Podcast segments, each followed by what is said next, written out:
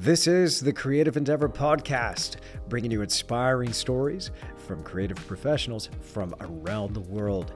It's real conversations with real artists. And I'm Andrew Tischler, and what a pleasure it is to have your company here once again. Welcome to the studio.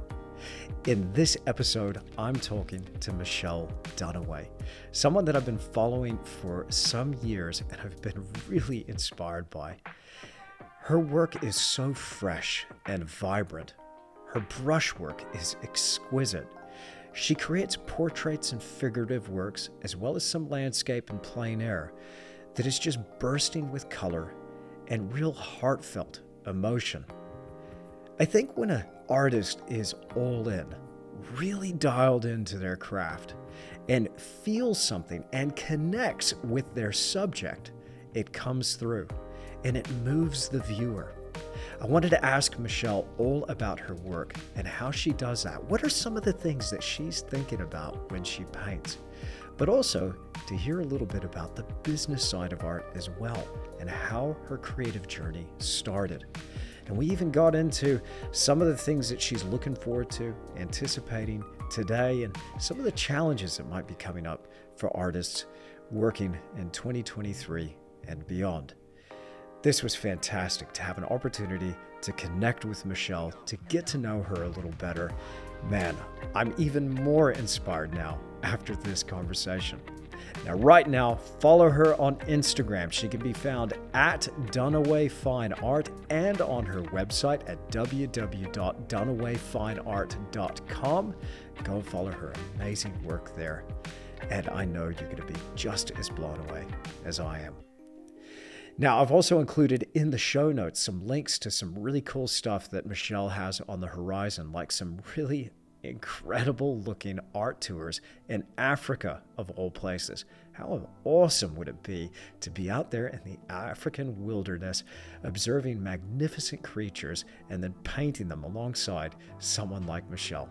That sounds pretty cool. So I'll include some links there so you can check that out. Now I'm going to get out of the way let Michelle take over. Without further ado, here she is, Michelle Dunaway in the creative endeavor.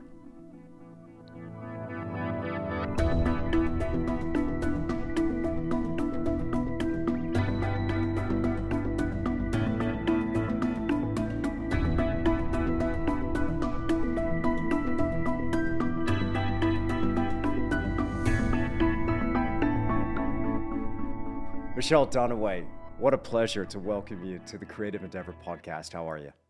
Oh, wonderful to be here. Very excited to have a conversation with you. Excellent. Well, look, let's kick things off. I, I'm I'm dying to hear more about your story, how your art journey began. Where did this all start for you? Um, gosh, I I can't remember a time that I wasn't fascinated with just life, people's faces, scenery from a young age. Um, so about two or three, I mean, from my my first memory is seen in art book, and I was drawing before I could talk. So it was just kind of, I don't know if it's something that came with me into this world or just something that just arrested me, the beauty of nature. Um, I grew up in Alaska, so it's just you know, I know you're in New Zealand, you know, just epic landscapes, beautiful scenery. Um, and I was just always fascinated by people. My mom said when uh when I was a little baby in the playpen, when people would come over to visit, I would just unnerve them because I would stare at them, stare at their faces, stare at their hand movements. And as soon as I could hold a pencil, I was drawing eyes and hands. Wow. Wow. That's I, I think kids have it, don't they? Children are born with something it's one of my favorite Picasso quotes. I'm going to butcher it, but um, Picasso said that every child is an artist. The trouble is remaining an artist as one grows up. Something like that. I'll, I'll if I can find it, I'll put it on the screen. But it's so true, right? Kids are just I naturally inquisitive and creative. exactly. I totally agree with it because I think one of the fundamental like aspects of being an artist is being creatively curious. And I think all children are very creatively curious at, about everything. And I don't know when that gets kind of pulled out of us. For some, it never does. Um, I, you know, I teach a lot, as I know you do as well. And so I'll have students in my class that have, you know, been away from their art for 20 or 30 years, and then they come back, and it's really about igniting that curiosity. that wonderment um, from childhood and then implementing it with all the skills and adult knowledge you have or have gleaned as a painter to create your vision um, but but that is such an essential element. So i think everyone is creative in some some way whether they're an artist or not. And um, it's part of our goal to like you know find an outlet for that and share that with the world because it just kind of is a ripple effect do you ever get that from some people when you're like talking to them about art? Random question, I know it just popped into my head, but that's okay. I love random questions. you'd be talking to somebody and it'd be like eh, they'll say, um, uh, uh, I, I know nothing about art. I know nothing about that. That that statement from people just, um, you know, it, it, it kind of bugs me because I think I think that everybody's got it. It's just I just for one way or another we we've learned not to I don't know, that creativity just seems to be leached away from us the older we get. And, and there's a fortunate few of us that manage to hold on to it until later years. Do, do, yeah. does that make sense? I probably worded that. Oh, no, completely. Because I think sometimes when people say that, there's a couple things going on is one, maybe they're not in touch with themselves, their own inclinations, their own sensitivities as a human being. Because again, I think we're all creative, we're all artistic in some way. It may be painting, it may be parenting, it may be gardening, it could be photography, music, you know, anything. Um, but the urge to create is um, something that's just inborn in us as human beings. And um, I've always believed that that's what it means to be made in the image of God. I'm a Christian. And so to me, that doesn't mean a physical appearance, it means God is a creator and we are yeah. creators. Yeah. And um, so I think sometimes people lose touch with themselves, you know, and it's the old adage know thyself. Also i think sometimes when people see like professional art however you define that they might get caught up in the intellectualism of that thinking like oh i don't know about this. I don't know the parameters. Where all the professional artists i know that i respect and admire they're just immersed in that same wonder they had as a child and then they're creating with their adult skills and um, so it's just one of my favorite quotes. I love quotes, writing down all the time, have like a book of different people's quotes. Um, but one of my favorite is um, by Baudelaire, genius is childhood recovered at will. Wow. Repeat that for me. I love that. That's my one of my favorites. Genius is childhood recovered at will. And that, that that hangs in my studio and has for over a decade because you know back when I was um merging into hopefully being a professional artist and working part-time and I was actually a preschool teacher during the day and then would paint at night and teach painting at night at a local art school.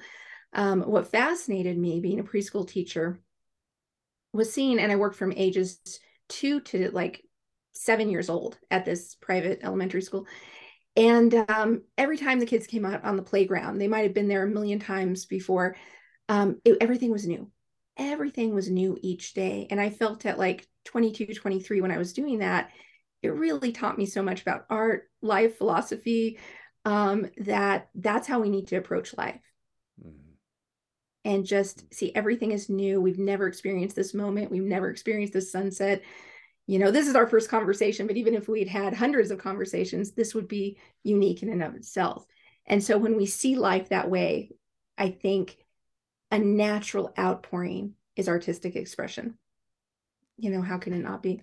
Wow. Yeah. That's so awesome. Yeah, that that that really um I, I'm moved by that quote, I must say. I'm going to write that down. Maybe that's a keeper. It's something I'll hang in my studio too, because that's just incredible.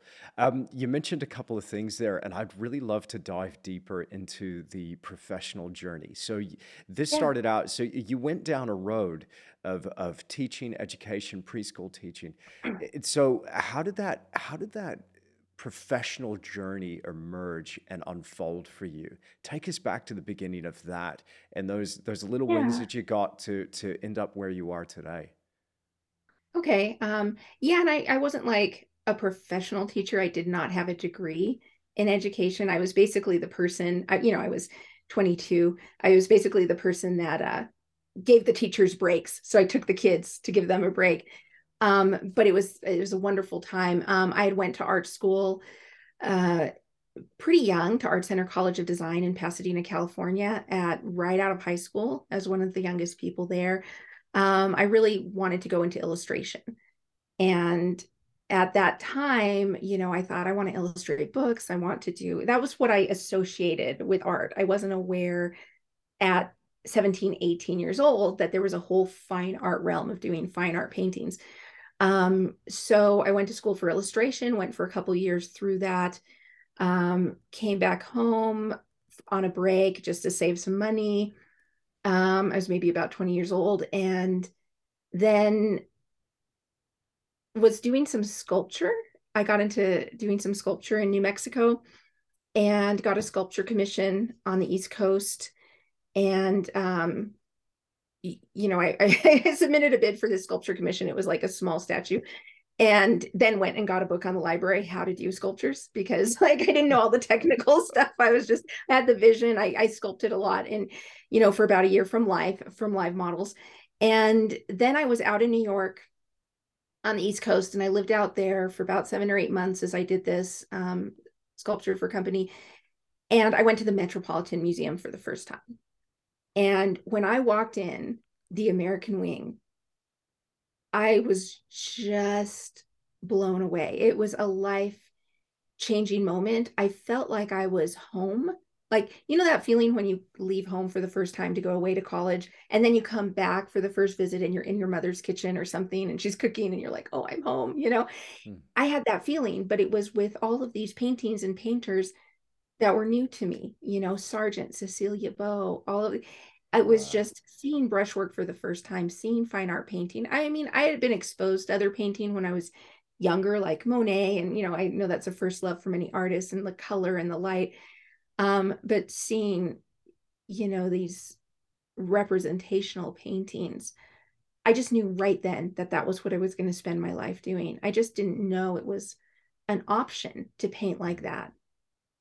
Um, and yeah, so I mean, when I was a preschool teacher, it was back when I was um, had taken a break from art school and I was trying to figure out what I wanted to do. The illustration world had changed.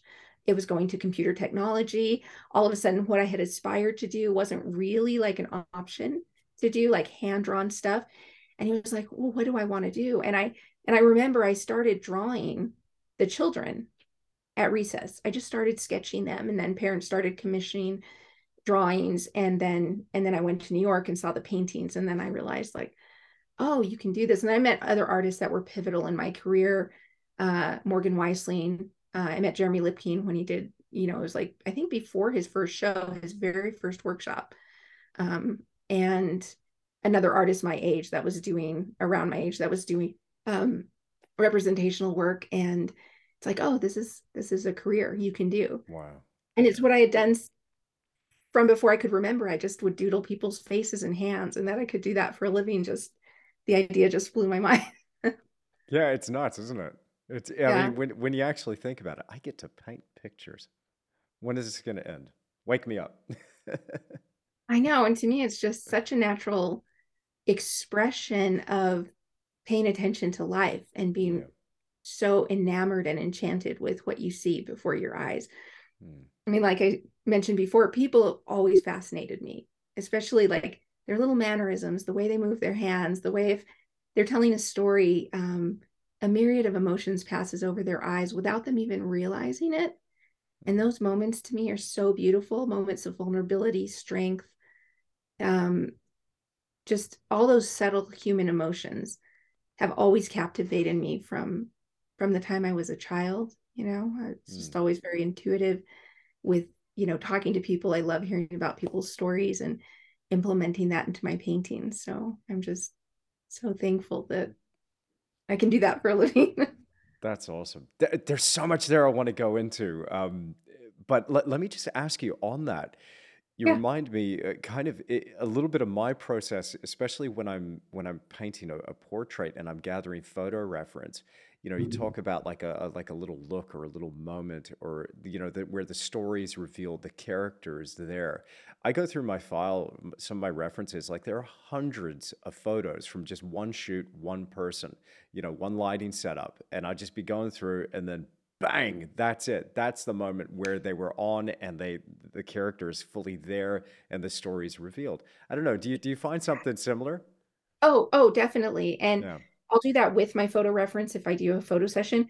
But anytime I'm in a conversation, I mean, I can't think of a time I didn't experience this where it's like mm. anytime I'm having a conversation with someone, I see a moment that I see that's a painting.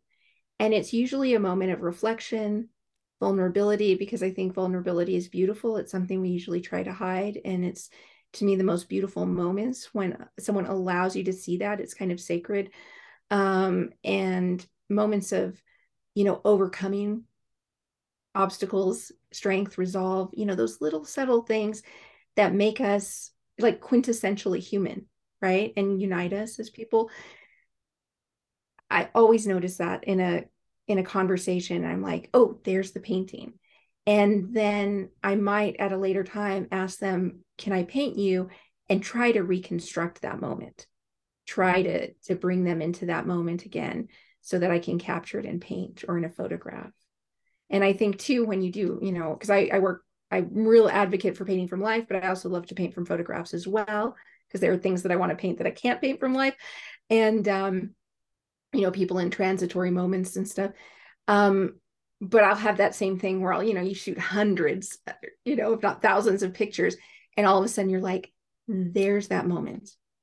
There's that thing that I saw from life that captured something, you know, it's almost a, I think too like a metaphor to a landscape is could be you could be looking at a landscape and then a little bit of light kind of cascades across the surface of the form and it just like catches your breath.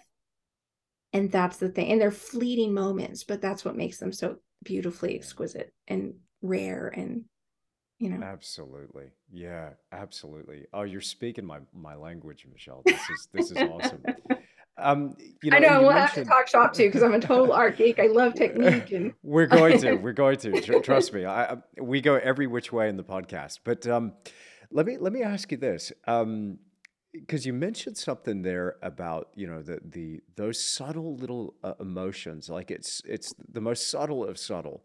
It, you, mm-hmm. you you you feel it. You can hardly put it into words. You know these these moments of reflection, that vulnerability, as you mentioned and to me, that just highlights the importance again for that human touch. And we're living in a day and age now where we've got artificial intelligence creating pictures, and there's a lot yeah. of artists losing their hats over this, and and you know, to be honest, losing their jobs too, because there are mm-hmm. some companies that are are going, well, why would I get somebody to design this logo or design this graphic or do this yeah. for me when I can just delegate that to a machine and Chat GPT and Midjourney will do it instantly. But you highlighted something there where I'm like, you know what? There's still a need for artists here. And maybe I'm just going, no, and shaking my fist angrily no, at the, at the technology. But but I, I really feel that that's that's absolutely needed, especially now more than ever. Oh yeah, I mean, I think technology is a great tool, right? I know some mm. artists don't paint from photographs. I think, you know, photography, Photoshop, all of that. I mean, if Da Vinci and Michelangelo were alive, they would be experts on all this stuff, I think, you know, but utilize it not as a replacement for their artistic vision or sensitivities, but use it as a tool. You know, as soon as it goes from being a tool to relying on it, that's when you cheat yourself as an artist and, you know, you don't you're not allowing your own innate genius to come out and I believe everyone has that. Um so I think like with artificial intelligence, I mean, yeah, it's kind of amazing some of the images that they can come up with, you know, and but I see it like a tool is neutral, right? It's like a television or Instagram or anything like that, you know, or social media. You can use it for good, you can use it negatively. And um and we I think it we can challenge ourselves to be very conscientious and intentional with how we choose to use that you mm-hmm. know i always believe even with any negative situation something positive can always come come from it and uh goes back a little bit to my faith and you know romans 8 28 all things work together for good for those who love god and are called according to his purpose. So i feel like we can work things together for good if we have that intention. So i mean a good example is right we just you know went through covid still going through it a little bit. Um horrible thing wish it hadn't happened you know it's horrible that people got sick. But one of the good things I see out of it is things like this. Mm-hmm. having the Zoom prod- broadcast, Zoom education. Um, I initially did it kind of, you know, like reluctantly because I was forced to when certain conferences went um, digitally. And I'm just not a computer techie person. I'm more old school. And, um, but as I started teaching online, I know you do too, I started getting feedback from students that were overseas that said, I'm so glad you're doing this because I could never do it because I take care of a handicapped child. I take care of my elderly parents. Um, I'm in a wheelchair. I can only use my arms. I can't travel. And so I'm like, that's something beautiful that I will always continue to do that was birthed out of something negative. So going back to the AI, and sorry, I'm like going long, long answer to no, your no, question. No, I, I love I the long answers. Intense, controversial subject, but I think, you know, there's not much we can do to stop it but what we can do is use it to challenge ourselves to be even more intentional with our art right i love that what can we do that ai can't do it can't have the human sensitivity it might be able to generate a face with a great backdrop and great costume but can it get the emotion in the eyes can it get that something ephemeral that's something we can't quite put our finger on that is the personal artist touch mm-hmm. that goes into the painting. And I, I, think that comes not just it's you know it's not in brushes or a paint tube. It comes from observe, observation and appreciation.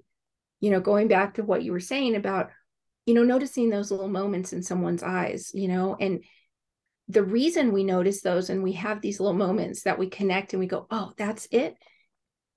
It's resonating with something that's within us that connects us across our uniqueness into our commonality as human beings, right? Because we're all unique. We all have different life stories. We all look different. Even identical twins kind of look a little different, but we all have different sensitivities, different backgrounds, different life stories. But that kind of undercurrent of what makes us human, of wanting to, you know, love and be loved, do something meaningful, mm-hmm. you know, have joyful moments, overcoming adversity, um, you know, solidifying our inner strength. All of those quests as human beings are the same within us, whether someone lived a thousand years ago or lived today or lived in live in a different continent or, you know, it's that's what unites us. And so we connect to that. I think when we're with someone, that's what one of the main reasons I love to paint portraits. That is something AI can never do. And so I think it might challenge, I think it's actually, it seems like a hindrance right now in a way. I think it's going to birth a whole new level of really competent art from artists because artists are going to go, wait, I need to step it up. I need to be more intentional. I need to really be more thoughtful about what I'm creating to put something that's really valid and meaningful in the world. And it's going to make us even up our technique so we can use that as a stepping stone you know to to do that it's a call to action isn't it it's a call it to is. action i've never heard it framed that way before and i love that I, and I wasn't expecting you to quite go there. I was thinking, oh, where? I, but I love that. I love that angle that, that you've taken there. Yeah, yeah. And, and, and well, so, and I actually haven't spent a lot of time thinking about it or even talking about it. It was just when you posed the question, mm. I always think, you know it whenever you're met with a challenge in life i mean how can the human spirit rise above that and turn it into something beautiful something useful something that um, creates goodness you know? And if you kind of look at any of your problems like that then it just it builds you up. It's like strength training your muscles right? It mm-hmm. hurts but it gets you somewhere and it's the same kind of thing. Absolutely. And I think the more this comes on on board, and the, and the more it, it develops and and people start adopting it, I think it's going to make our role, you know, as you say, I think it's going to make it even clearer and and yeah. more important. So um, yeah, I, at first I must admit I was looking at it going, "What's going on?" And I was really curious, and and I've I've been so curious for for a while to to dabble with it and play with it a little bit, not for my art, but just go, okay, what what you got, what you got, and and I'm yeah. also thinking about making a video here with this where you know it's Tisch versus AI. And uh, now, look, eh, I, I, I am not. I would just say I'm not looking forward to the comment section on that video. When, when I, well, it's like you know, it's it. really hard to beat a computer playing chess, right?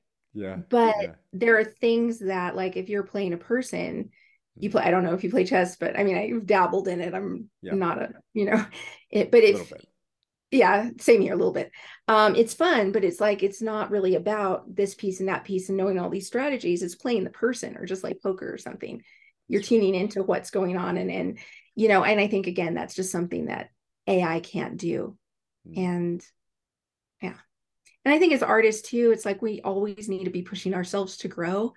You know another favorite quote by michelangelo and i think he was 78 or maybe 87 i can't remember one of the two where he said i'm still learning.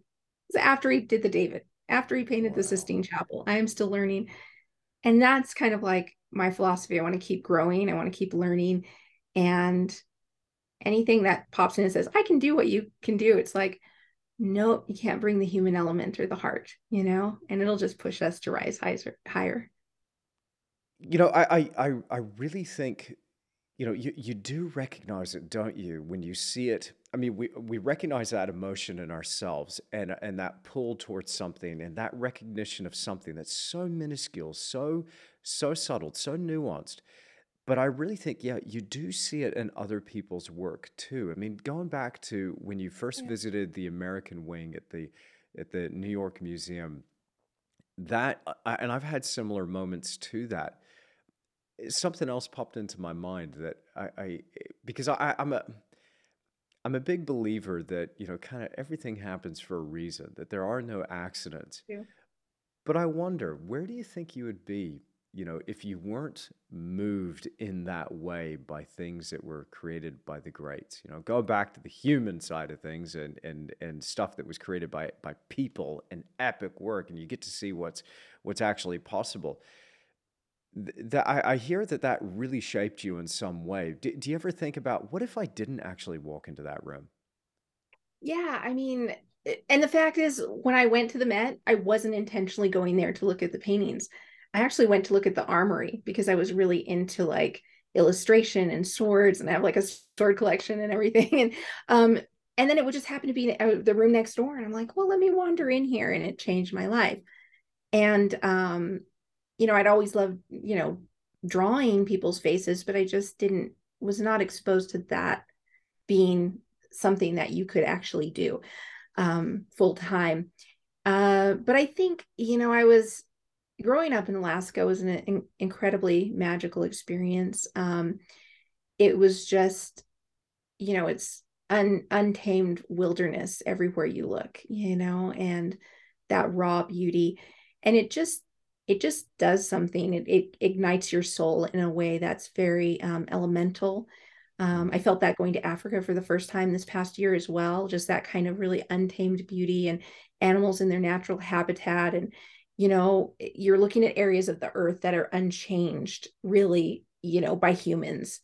Um, and it's just powerful.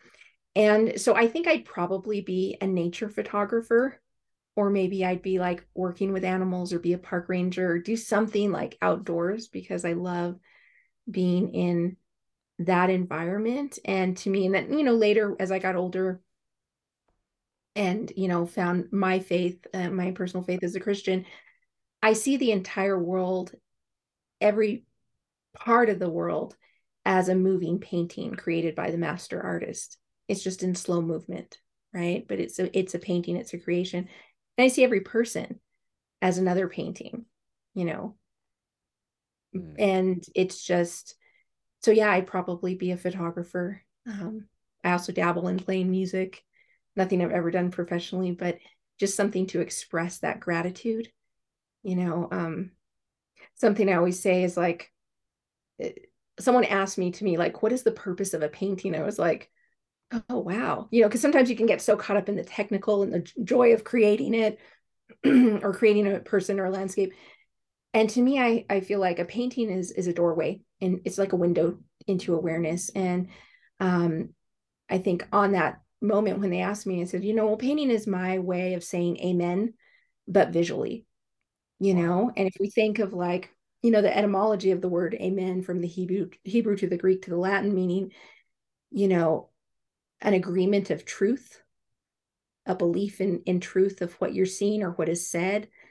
Um, wow, that to me is is what painting is. Just saying, I'm I'm in agreement with like the beauty and the mystery of this. I'm just enchanted to be a part of it all.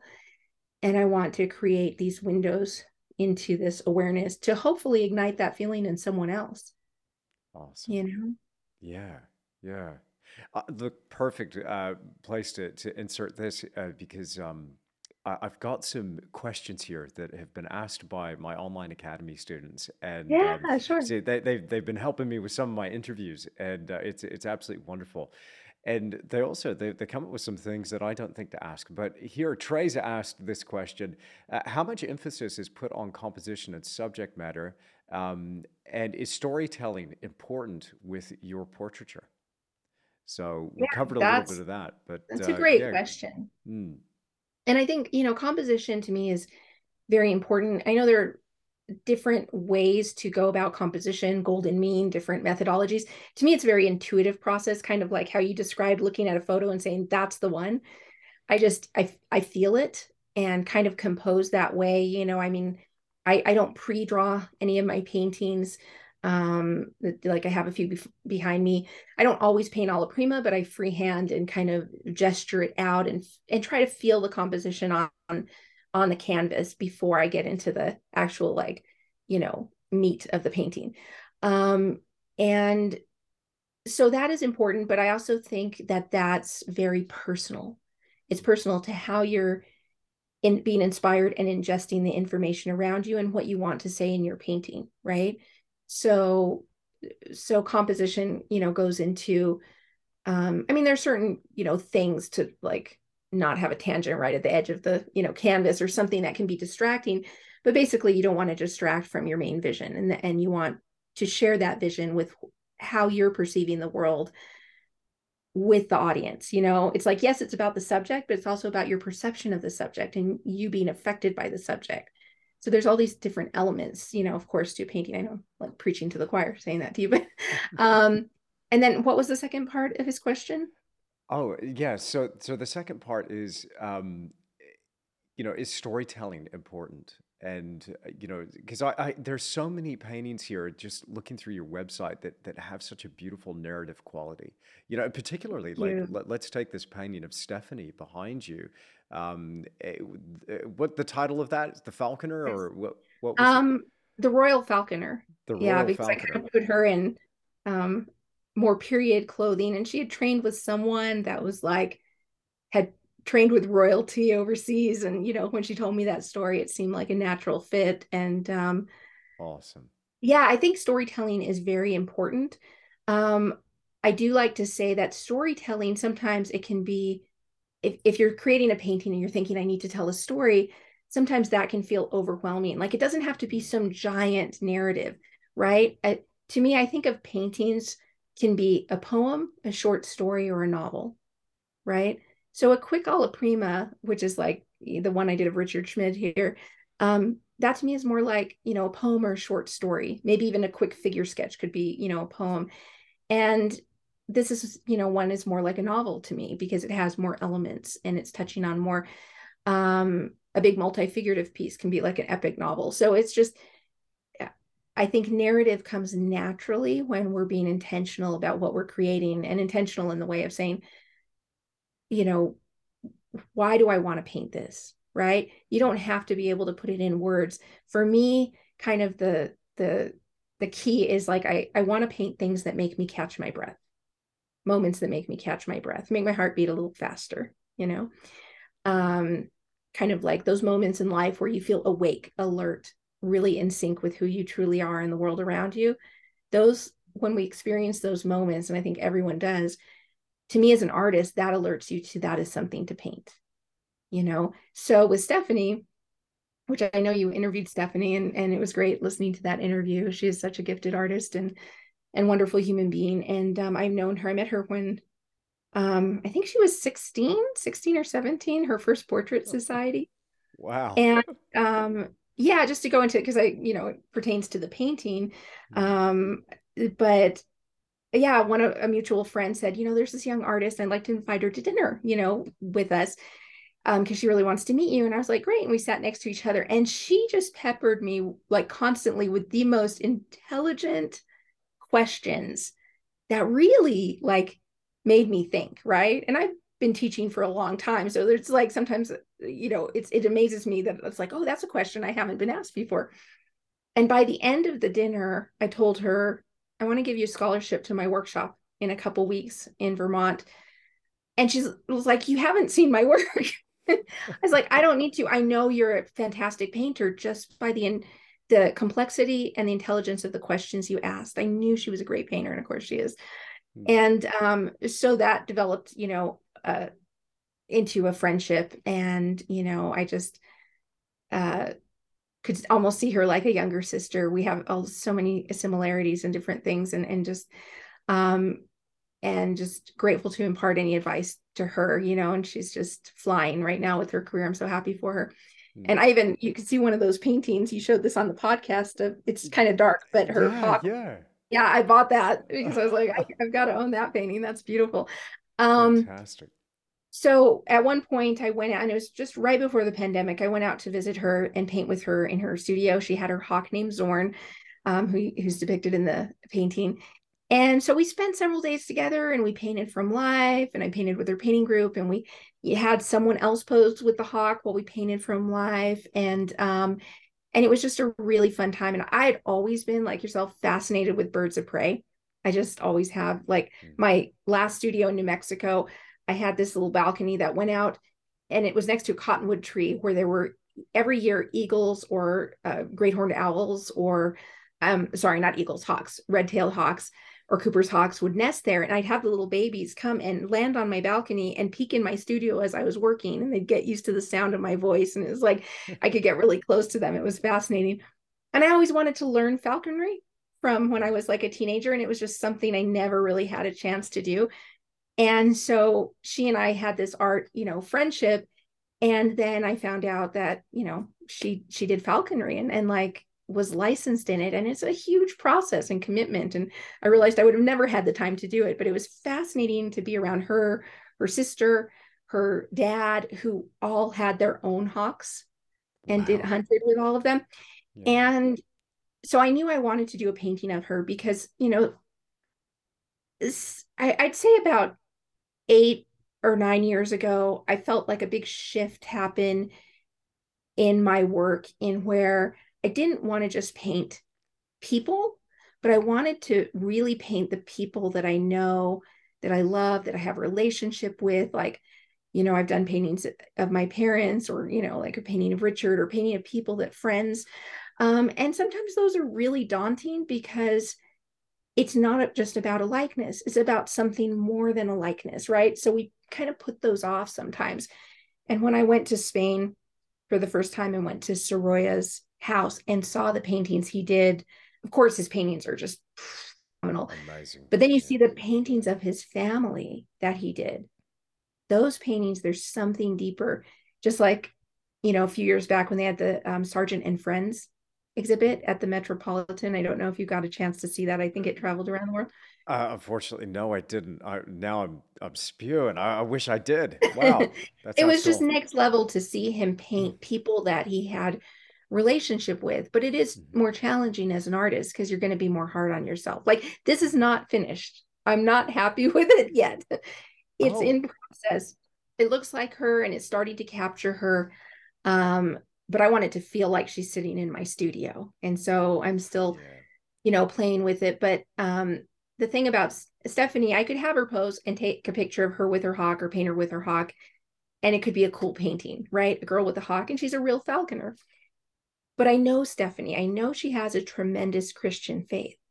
So, from all of the ways I could pose her, I wanted her looking up towards the light, kind of in this moment where you know you connect with god kind of like a joan of arc kind of feel um yeah. to have that feeling. And i you know that's that was really important to me. And i need i wanted that to supersede the subject matter the fantastical subject matter of the hawk or the armor which is which is challenging you know and um so yeah i'm still playing around with some stuff i did paint it mostly kind of alla prima in sections but I'll probably go back and do some glazing. Sometimes I've done that with some paintings and um but yeah, I mean I a good a good way to describe it going beyond the likeness is uh when I was painting the portrait of Richard Schmid, you know, and Richard had just become a dear friend over the past, you know,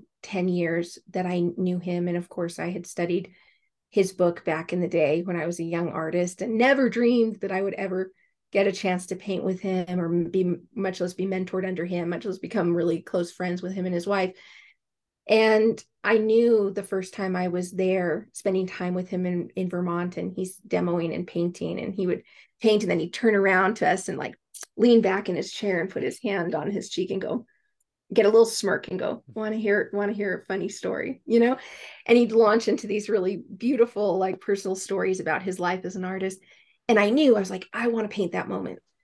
I did not have the skill I felt needed to do that painting back in 2010, you know, but I remembered it. And you know, we had a friendship that developed for quite a long time. And just in a couple years before he passed, you know, you're never going to feel ready to do a painting, but I knew it was the time to do the painting. And um, so when I painted that, you know, it's it of course a challenge to get it to look like him. And a lot of people ask me about how do you how do you get that something beyond a likeness, right? Hmm. And to make it, because to me, that was a goal in art school to get it to look like the person, first to get it to look human, then to get it to look like the person. but then it's like you want it to feel like the person. Yeah. yeah. And you can manipulate that with edges, with color temperature, focal point, things like that. And I know we'll get into talking shop about that kind of stuff later, but um and it's just manipulating little shapes and getting little characteristics that are them their little mannerisms how they tilt their head how they express themselves how they you know lilt their eyebrow if you know they're saying something. And so i remember painting this in my studio and it got to the point where it looked like him but it wasn't there yet. But it looked just like him. And that took you know hours and days and days you know and then took a break, came back, and then I was just pushing and pulling shapes around for little bits, you know, just just little sensitivities, right? Little manipulations.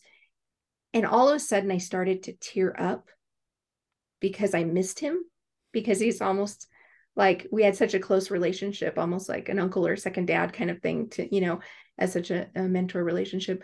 Um, I teared up because I hadn't seen him in a while. I'm like, that's it. That's that's when you know you get you get it because you get the emotional response from it. And um yeah so. It's a beautiful painting michelle. Yeah I, unfortunately i never had the chance to meet him but I, have admired his work for years. And um, his book a buddy of mine mike um, owns his book and I, I, threatened to steal it from him uh, at several occasions because it's just so good. It's so good. Um, well, I do want to get into the shop talk, absolutely. But I, have got another zinger here to ask you from yeah, Duncan, sure. from the from the academy, and so and you describe it there a little bit. So so maybe maybe we've already addressed this, but how do you achieve that sense of life and emotion in your paintings that goes beyond the simple likeness? And I like what you said there about you know you you you keep playing with it, you keep just working that surface and just pulling out the shapes and manipulating subtly and just move by move by move and then boom. I, I, that moment I, I know that moment so well. And i've said to rachel my wife so many times you know when i've been painting a portrait um, well when i say so many times uh, i'll check myself. When it works when it works I'll, I'll say they've arrived. They're here you know and, and I, it, it's happened it's happened a couple of times where i've just been so excited because there's just something there's something in the eye there's something that, you know it starts off looking kind of clunky and you know it, it's you start off with the sticks and then you put flesh on the sticks and then you end up you know building this thing out until eventually oh wow okay.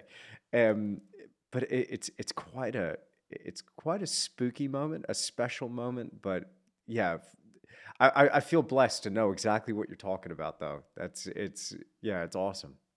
And I think part of you know, kind of uh, venturing into like, I don't know if you want to say being a professional artist or just being you know an artist that where you're creating the work you intend is to listen to that. It's almost like for me, I feel like it's a little bell that goes off, like ding, it's done. you know, like an oven timer. I don't know. Just awesome. you, but you hit it. You you feel it. You know it there are moments where we especially if you're in the process of of learning where you will second guess that in yourself and want validation. Is this done? Is this done? Like i don't know when to stop and you know or we tend to can overwork things or something. And um, one of the best pieces of advice i got from my mom when i was in high school because she had a lot of artistic talent and dabbled in like drawing painting stained glass wood carving you know um, didn't do it professionally but could have if she had wanted to um, but she said when you think it's almost done and there's only a couple things you want to change, leave it for 24 hours and don't look at it. And then come back. And if those things still jump out to you, fix them. But she said, you're probably not going to remember what they are most of the time, 90% of the time. And she was spot on. So I do that because I, you know, back in my student days, and I mean, you're still your student for life, right? But back in the days when I was like just miles and miles of canvas, I would tend to overwork things. And hmm but I loved the brevity of brushwork that I would see in like Richard's work or different people's work. And and what I loved about that was not just the technical aspect, but to me that was indicative of how I saw nature. You know, when you see someone and they turn and you see the light hit their face and it's like this moment, your peripheral vision kind of blurs everything and it's just you zero in and your eye almost sees it like a, a loose alla prima painting. And so my goal is not to paint a certain style, but to paint how as closely and accurately and authentically to how I'm intaking the world and how I'm visually inspired by the world. And so that lends itself, you know, to that. Um, but I think, you know, going back to his question, I think one of the things I didn't mention that's very important at that stage, um, so you're very mindful about your painting, is to really have an intention of what you want to capture right? It's at that point you kind of let the photograph go or your reference go. You might, maybe your life reference, if you got a chance to do a sketch from life, might serve you better. Um, but it's almost like your memory of being around that person or, you know, just little expressions. And you're, yes, pushing and playing with edges, softening, hardening edges, things like that, pushing and pulling little shapes, very small increments. Um, but it's not to copy your reference because that will just continue to be stiff or get it more detailed, which doesn't necessarily get the expression. And to me, getting the expression or that kind of, you know, it's in the intangible thing, the spirit of someone, right? Getting it to mm. feel like they're in the room with you.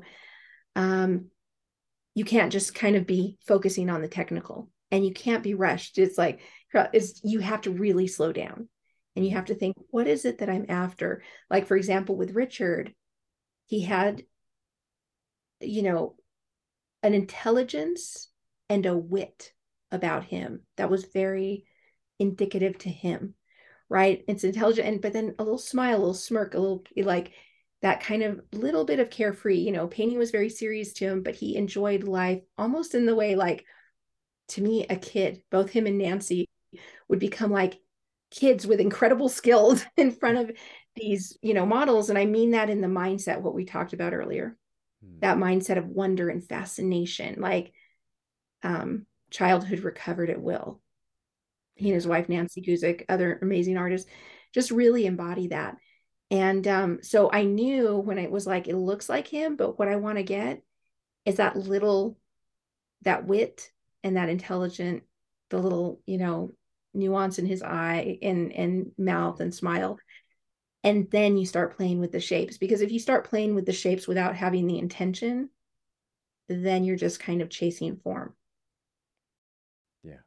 Yeah. And and it's there isn't it? The twinkle in the eye the little smirk. It's just yeah yeah it's there in that painting I, i've got it pulled up on the screen here next to me you know and i i just want to say like uh, this is what really excites me about the podcast and having this opportunity to speak with you and, and other amazing artists is, you know, I really feel like I personally I learned so much. You just hit something that it it's been something that I've I've struggled with for many many years with my own work.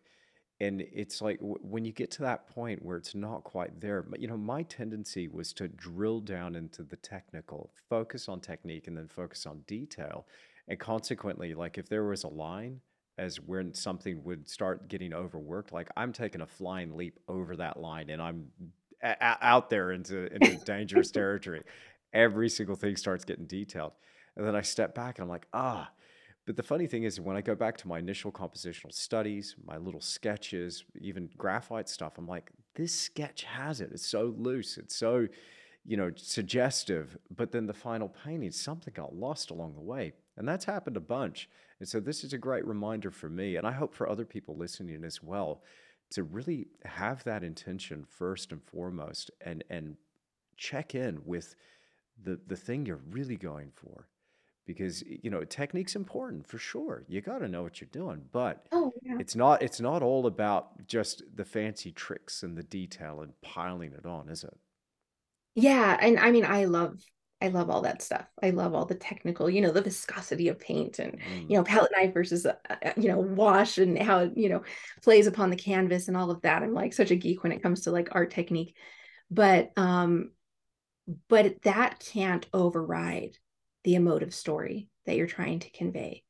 Or if that doesn't point to that, right? It's like, you, then you're just getting lost in technique and you know there's that saying in writing i have a friend that's you know professional writer where it's like sometimes you have to kill your darlings because it doesn't go with the story or there's things an editor has to edit out of a movie because it might be a great scene but it interrupts the the the flow of you know the focus of the scene and um those are really really hard moments when you have to let something go that you feel like you've done that's like you're just juicy technical stuff you love um, it helped when I was growing up that my mother was very artistically minded. You know, I would like when I was in college, I would get her to watch like Richard Schmid videos with me and I could talk shop with her before I had friends that could talk shop about stuff. My dad was an engineer. And so if I showed a painting, my mom would be like, yeah, you know, this brushwork, this, you know, this color harmony. My dad might just come in and go, well, that expression looks strange because, you know, he's coming from a point as a layman, you know, like not an artist. And that's a huge part of our audience too and i think like the goal for me has always been to like um paint something that shows that beauty of that person or that moment in time whether it's landscape or person or you know animal or something that you're painting and it just shows off who they are. But then it also shows off how you're seeing them and that's where the technical comes into me how you're seeing it. And but to me i always kind of want you know i mean who doesn't want our other artists to like be dazzled by the technique of your work? We want that because that helps us know we're growing and we're you know um, doing competent work.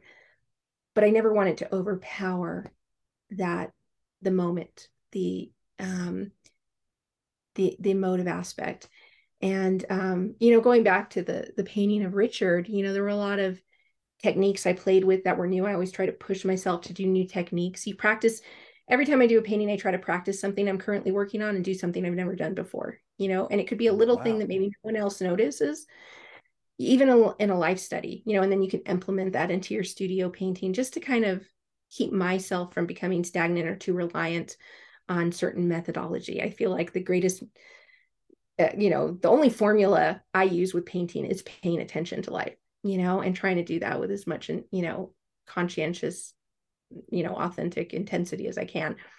And then figure out techniques to express that. But um, so one, you know, really great moment I had when someone viewed that painting, because sometimes as artists, we never get to see the person like really ingest the painting or have the reaction to it.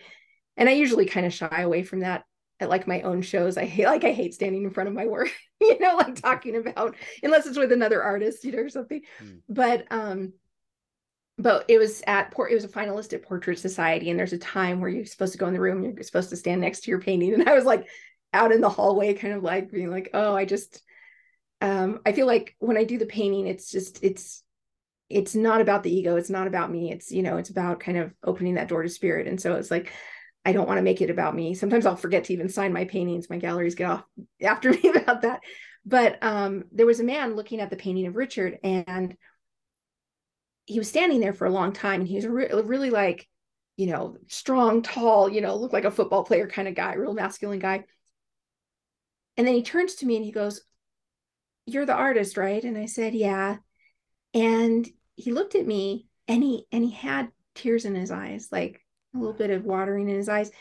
And he said, Richard has been my greatest teacher. He said, I've never met him, but I've just, you know, of course, like everyone, studied alla prima, his words ring out to me every time I paint. He he said he is my hero. And everyone wants to meet your their hero and he said, "I know at this point I'll probably never meet him in person because he wasn't doing like public appearances." And he looked at me and he's tearing up and he said, "Looking at your painting, I feel like I've met my hero."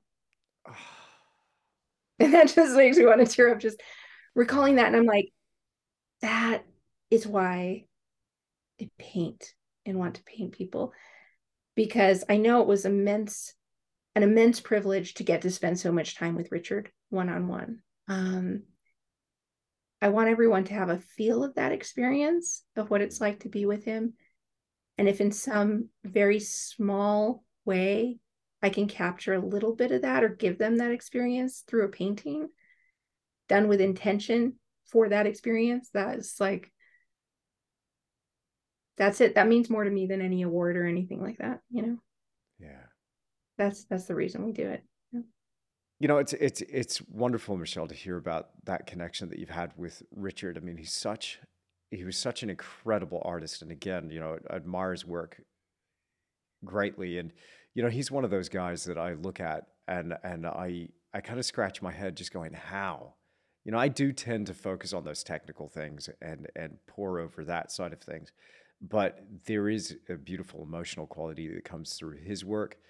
But also, I mean, I just loved hearing that about the emotional quality in your painting and having that effect on that gentleman. That's that's really special. I think before I met Richard, I was really focused on just the technical stuff as well. Like I love the technical stuff and I think eh, you know one of the interesting things about to me the artistic journey and this is pretty similar to most artists I think that I've talked to is there's something in us when we're young that we want to create. We want to, you know, do a drawing of a person or do a drawing of an animal or something. Hmm. And then we know we don't have the skills. So we go to art school or we figure out how to learn or we study from books. And we get so caught up in the technical that we get out of art school. I know I was kind of like, what do I do now? I'd kind of lost track with why I wanted to do it. And that's where I think it has to go back into the to the why, what really personally moves you as an artist. And to me, when I went out to study with Richard, when you know he saw a painting of mine, that was the first painting that ever um, of mine that got into Portrait Society as a finalist, and he called me up on the phone. And I'd met him before, like at a book signing, random, but you know, I didn't expect him to remember me. And this was back in like 2009 or early 2010 and he called me to recognize his voice and he invited me to come up and, and paint with him and express that he really you know loved this painting and i was so thrilled and i thought gosh you know i just want to learn all this technical stuff and sure he did impart some technical stuff but what i learned was not what i was expecting to learn the most the, the most significant thing i learned from richard and nancy his wife as well is that beauty of of not trying to just create a great painting or being attached to the end product that beauty of immersing yourself in the moment painting another human being from life finding out about their story connecting with them um. Yeah that emotional quality which was not something i knew i wanted it in my finished work but at that time i mostly painted from life where the model's silent you know you're in a class you're just doing shape and form and you know that kind of thing. And um, Richard and Nancy talked to the model more than anyone I'd ever met. You know, they'll talk while they're painting, and he's not concerned with getting an exact, exact representation. Um, and that presence of mind, that kind of joy of connecting with another person, it shows up in the work in a way that's just almost indescribable and I think too, as I've learned, when you're in that and you're really in that appreciative state of being in the moment and you have that intention to capture something of what you're experiencing of this person, you're not worried about what anyone's going to think of the painting. Your ego's not in it, basically. Mm-hmm. You're really in a spiritual place, kind of connecting. All the knowledge that you've accumulated comes out, and you do things that you're like, you don't second guess yourself as much because you don't have time to second guess yourself because you're not in your ego, right? You're just focused on the other person. So it's it's just like this natural outpouring that happens and sure you're using like all your mental faculties and your knowledge of technique but it's like it doesn't supersede the moment. And you know i remember when richard you know painted my portrait and you know there's a video on that and he did like everybody loves that like he did this palette around me that i'm like immersed kind of coming out of this palette. And i thought it's almost like very symbolic being a painter. And so during the break he and or, you know myself and nancy guzik and and some other people that were there gathered around and we're like wow this is really interesting and he's like well i'm just painting what i'm seeing nancy had her palette on a back wall and it you could see the white reds yellows you know and then i was wearing green and then there was a blue cloth on the mm-hmm. chair mm-hmm. behind me and so it naturally created my palette and and he left it really loose in the shoulder and everything and i was like i love how you left this loose here and he goes i said were you just purposely doing that to kind of bring the focal point over here and he goes well that's how your shoulder looks when i'm looking at your face. Like I, he said i'm painting what i'm seeing. Wow. How interesting.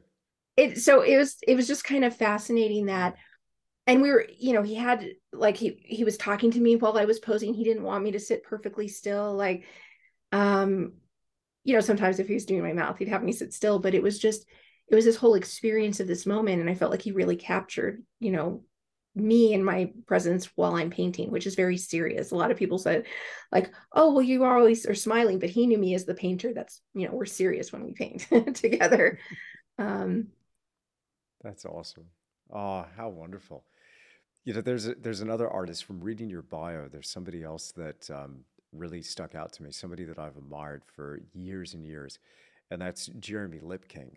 Mm-hmm. And I've I've actually I've got a question here from Agatha, and um, she wants to know specifically what what did you learn from Lipking? What was the most important thing that you received from his teaching? And I understand that you're mm, you're good, good friends with uh, with Jeremy now, and um, so it, t- describe that to me. Like, how did you first meet Jeremy Lipking, and and what were some of the things that you got from him? Yeah, I mean, Jeremy and his wife Danielle, really good friends. They're like family. Um, Jeremy's like a brother, you know. And so, so I first met them back in 2001, I think it was. Hmm. So I had just seen like a little painting that, you know, is before he was like Jeremy Lipking.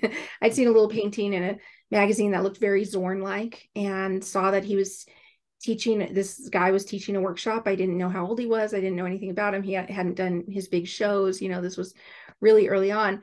But he was teaching in arizona and it was like a weekend workshop i think for like $99 or something like that like two days and then he was teaching a, a week long workshop in new mexico that was more expensive. And and um you know i was like well i'm going to go to this little one. And if he's you know really great teacher i'll take this other you know workshop.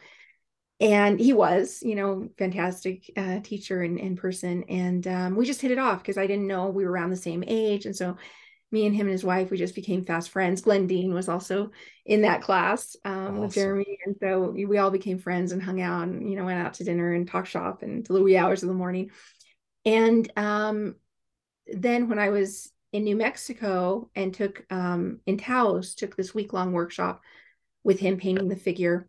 Um, you know, I got to know them even better. And I brought a painting for him to critique. And I remember he stared at the painting for quite a long time, which made me really nervous. And he wasn't saying anything. And Danielle leaned over to me and she goes, That's a really good sign. and I was like, okay. And um, he's like, I don't, I don't have anything that I would change on it. It's, you know, really nice. And they actually bought the painting oh, wow. for their collection and he told me they both advised me that I need, you know, it was time for me to be in galleries, and I just didn't feel ready. You know, I was like classic overachiever, perfectionist, which I I'm still an overachiever, but I've replaced the quest for excellence with, you know, let go of perfection or try to let go of it. And um, and they took that painting and he showed it to his gallery in Beverly Hills. The gallery called me up and invited me to participate in a group show, and that was my first gallery. And then pretty soon after that, I moved out to California just because um, he was there. He wasn't teaching really at the time. He had just done this one workshop and um, just hung out and spent time painting with him and then met other artists in the area. And then we all became friends and would hang out painting. And um, this was pre social media, but it was like um, just great times of like, you know, hanging out, having dinner, you know, painting a model from life, talking shop until two or three in the morning over some beers and just like, just really, you know, connecting. Um, and, you know, was a, there was a group of us, maybe about 13 of us that all gathered together and did that. And, um, but Jeremy and I have stayed really good friends. And, uh, one of the things that we're actually teaching a workshop together um, in Africa in a couple months.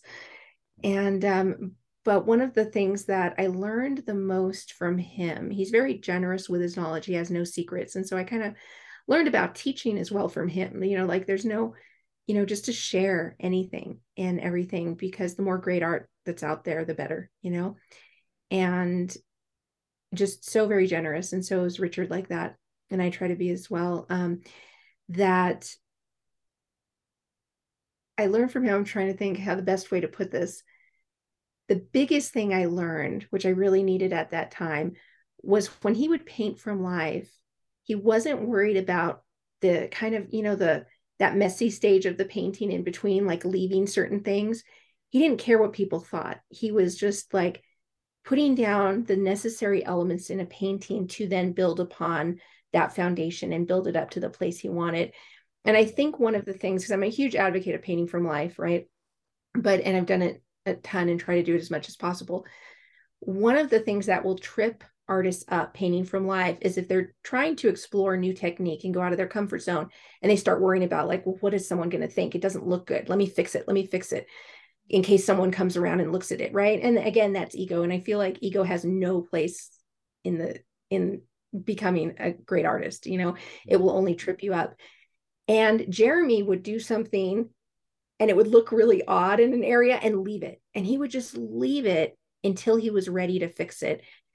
And you could actually, I remember kind of, you know, being in a workshop and there were several people, you know, like a group of 12 people watching him, and you could see people getting antsy. And finally, one guy said, When are you going to fix this part? And Jeremy's like, It's not time to fix that if I fix that now, I'm going to have to fix it again later. I need to get this area and this and this value and this color harmony. And then I can go back and know exactly how to pull that together.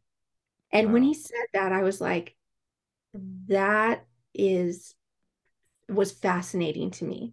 Hmm. You're just completely letting go of, you know, what it looks like with the process of getting to where you want to be and and not worrying about what people think and that's and that's huge and i think if you know any artist that's struggling painting from life if they could just do that focus on that and not work because like you know i teach a lot of classes like you do and um, going around the room a lot of times people are nervous you know? And it's just if you just focus on what you're doing and don't worry about what someone else is doing because they're not worried about what you're doing they're worried about what they're doing you know? And just learn and, and kind of grow and, and encourage one another and um, just take your take the necessary time with a painting that it needs. Um that's that's so important. That's so important. Yeah yeah it's it that's and that's the trick isn't it getting out getting out of your head worrying about what's in somebody else's head and um that that's something that i still still am to this day uh, struggle with you know from time to time I, I i slip up you know yeah yeah it's like does this look weird? Shall I fix this? yeah. I had a moment this morning where I'm like, do I put this up on my easel? Because that's what's on my easel now, right? It's authentic. But there are things I'm still working on. I still want to push the feathers of the bird back. I still want to like, you know, play around with some things. Um, but I I do know someone asked a question about sizes of paintings. And so it's the large painting that I had in my studio. And I thought, it's okay that it's in process. It doesn't need to be Oh, I'm perfect. so glad you've included it because it's it's beautiful as well. Eh, eh, you know, let's go let's go back to that painting, um, the Royal Falconer. It so I, I I'm really curious. Okay, so you're gonna push and pull those feathers a little bit. To me, it looks finished. Mind you, we're talking on Zoom here, so I'm just seeing Yeah. the Zoom the Zoom view, and I'm not there in your studio, but it looks fabulous. So Thank Let you. let's let's go into uh, use this opportunity to go into a few technical things. But but first up, uh, let let's. Uh, I'd love to know. Okay, what else have you got to go on this painting? Are and are you are you still waiting for that moment that we talked about before? That magical moment where Stephanie arrives and and there she is. Yeah, it's funny. So I feel like I have the moment here. okay. and a little bit her expression of her smile, which I know is hard to see because it's at an angle. Yeah. I feel like there's still some edge manipulation with, like I said, the back of the feathers, maybe a little bit in her neck, maybe a little bit in her sleeve. You know, I'm pretty happy with, you know, the fabric. It's actually very loose, but it has like a velvet tunic that had some designs. Um, I was going to do the background complete, like the photograph was completely dark, right? Because she was just illuminated by a spotlight indoors. Mm-hmm. Um, I was really kind of studying Rembrandt paintings around the time and, and kind of wanted to do something emulating kind of that lighting. Um, so this was just the initial wash that I put in back here in the background. But I really liked it. I liked that it added texture back there. I liked that you couldn't really tell what it was. Um, it added some movement, some rhythm, rhythmical element. So I decided to keep that you know so if i turn that dark i could easily have her kind of just emerging from the light so i think leaving that and i kind of have, let it dry now because i do want to play around with some glazing with some walnut oil um, i don't think i'm going to do the background dark because i do like that i like how it kind of flows in and kind of ties in a little bit with her hair and the and you know there's this harmony of the color that rhythmically goes down to the talons of the hawk and and such um, but i want to try glazing some of the feathers back and see if that will create that turn of form. And you know, if you glaze with walnut oil after it's dry, if I don't like it, it can completely wipe it off and get back to the original painting underneath. So it's just at a little bit of an experimental phase because I did change that a little bit. And there could have easily been light hitting back there. It's just not in my reference. So that's what I'm going to play around with. And um hmm. yeah, just maybe some of the the sh- I've never painted armor before and I still like I'm not I'm 90% happy with it and I still want to play with it but it's like I did leave it aside for a while and because a lot of people said oh it's done don't touch it you know? Um that that had seen it. And um but there's still some little tweaks. And it's probably like no one else would notice them but me. But I want a painting to read from like 10 feet away and feel like the person sitting there. But then I want to be able to get up close and like you know have fun with the technique. And Absolutely. so there's just a little couple places where I want to push and pull some edges, I guess. So you mentioned something there, Michelle, about the um, about the reference material being dark for for Stephanie. You know, working on yeah. that, and I know you you did a bunch from Life too. But yeah. I got a great question here from Cove Arts over on on the Academy. Um, do you make any alterations to the photograph or in Photoshop, like increasing your contrast, saturation, that sort of stuff? Do you, do you manipulate it at all? Like before I paint my photo yeah, reference? Yeah. Um, yeah. So I don't honestly really change like contrast, color saturation post edit. I do that in the painting because even like, you know, I have a great camera. I shoot it try to shoot mostly in natural light. This was a spotlight in her basement studio that she had, but it was a really nice one. So it had, you know, a big range of, of color. But, you know, a camera is a great tool. But if you're using the correct lens, correct focal length, distance from the subject, it will give you accurate drawing. But it pushes it, you know, makes everything overly contrasted it dilutes the color you know if i mean when you paint from life you can really see if you take a photograph of the model and you, you look at your painting such a huge difference it pushes the contrast it desaturates the color in the lights in the shadows especially in the half tones where the greatest areas of color exist and um, so i will make those changes but not try to manipulate the photograph i'll make those changes in the painting and that's why i find like i've painted stephanie from life before um, not in this exact pose and exact lighting but I always try to do paint someone from life before I paint them from a photograph, just because, or study them intensely from life, even if I can't paint them. But even if it's just like a 10 minute painting to get some color notes down where there's no form, no, no features, but just color notations and value notations, I can then use that coupled with the photograph to then create the painting because there are things you're going to want to change to make it i'm you know i'm not interested in making something that looks like a photograph. I am interested in making something that looks like real life in front of me and real life. You know you have so much vibrancy. You know you never have black shadows like pure black shadows. Um you have there's transparency in the shadows. There's whispers of color in the shadows. There's also um you know around the highlight there's like luminations of color notation that create that glow and create that three dimensionality and that atmospheric sense of you know a portrait or i'm sure just anything that you're painting you know um Hmm. It's yeah, and th- this is something I find particularly with um, you know, you mentioned shadows. Anytime I've tried to use black for communicating that, I don't know, mhm. have you? I, I I I like the way you put the the whispers of color. I try to mix Mm. my black so you can get a little whisper of something else in there and push it and pull. And and yeah sometimes when you're too photographing something, you know, that in particular, like your shadows, uh, for me, maybe just because I shoot pretty dark, eh, the the shadows just drop away to nothing. You're not getting any information back out, and there's yeah a tendency to go, "Well, I'll just mix up a bunch of black." yeah There we go, you know? exactly and that doesn't you want you want a little something something more to come through, eh? Yeah. yeah and i feel like there's no pure black or pure white in nature right everything's affected by light and color hmm and you know of course I don't usually put black out on my palette. Sometimes I do when I'm doing outdoor painting because you can mix it with yellows and get beautiful greens, you know, or, or gray down colors really beautifully with like an ivory black. Sometimes that works even better to create luminosity in a landscape than using a color complement, right? If you want that kind of, um, uh, you know, I'd see that in Howard Terpning's work or some of the great cowboy artists. They'd use the black to kind of dull it down just a little bit um but i don't use it in like the face um at all like black out of the tube i always mix my blacks with hmm like a tr- transparent oxide red and ultramarine blue usually and i try not to even overmix it because i want to get little striations of color and you know you can do a shadow with any transparent colors i feel like because then that transparency will have those little notations of color and give you a feeling like you could look back and see something in the shadow but you can't quite make it out which is how it is in real life. Mm.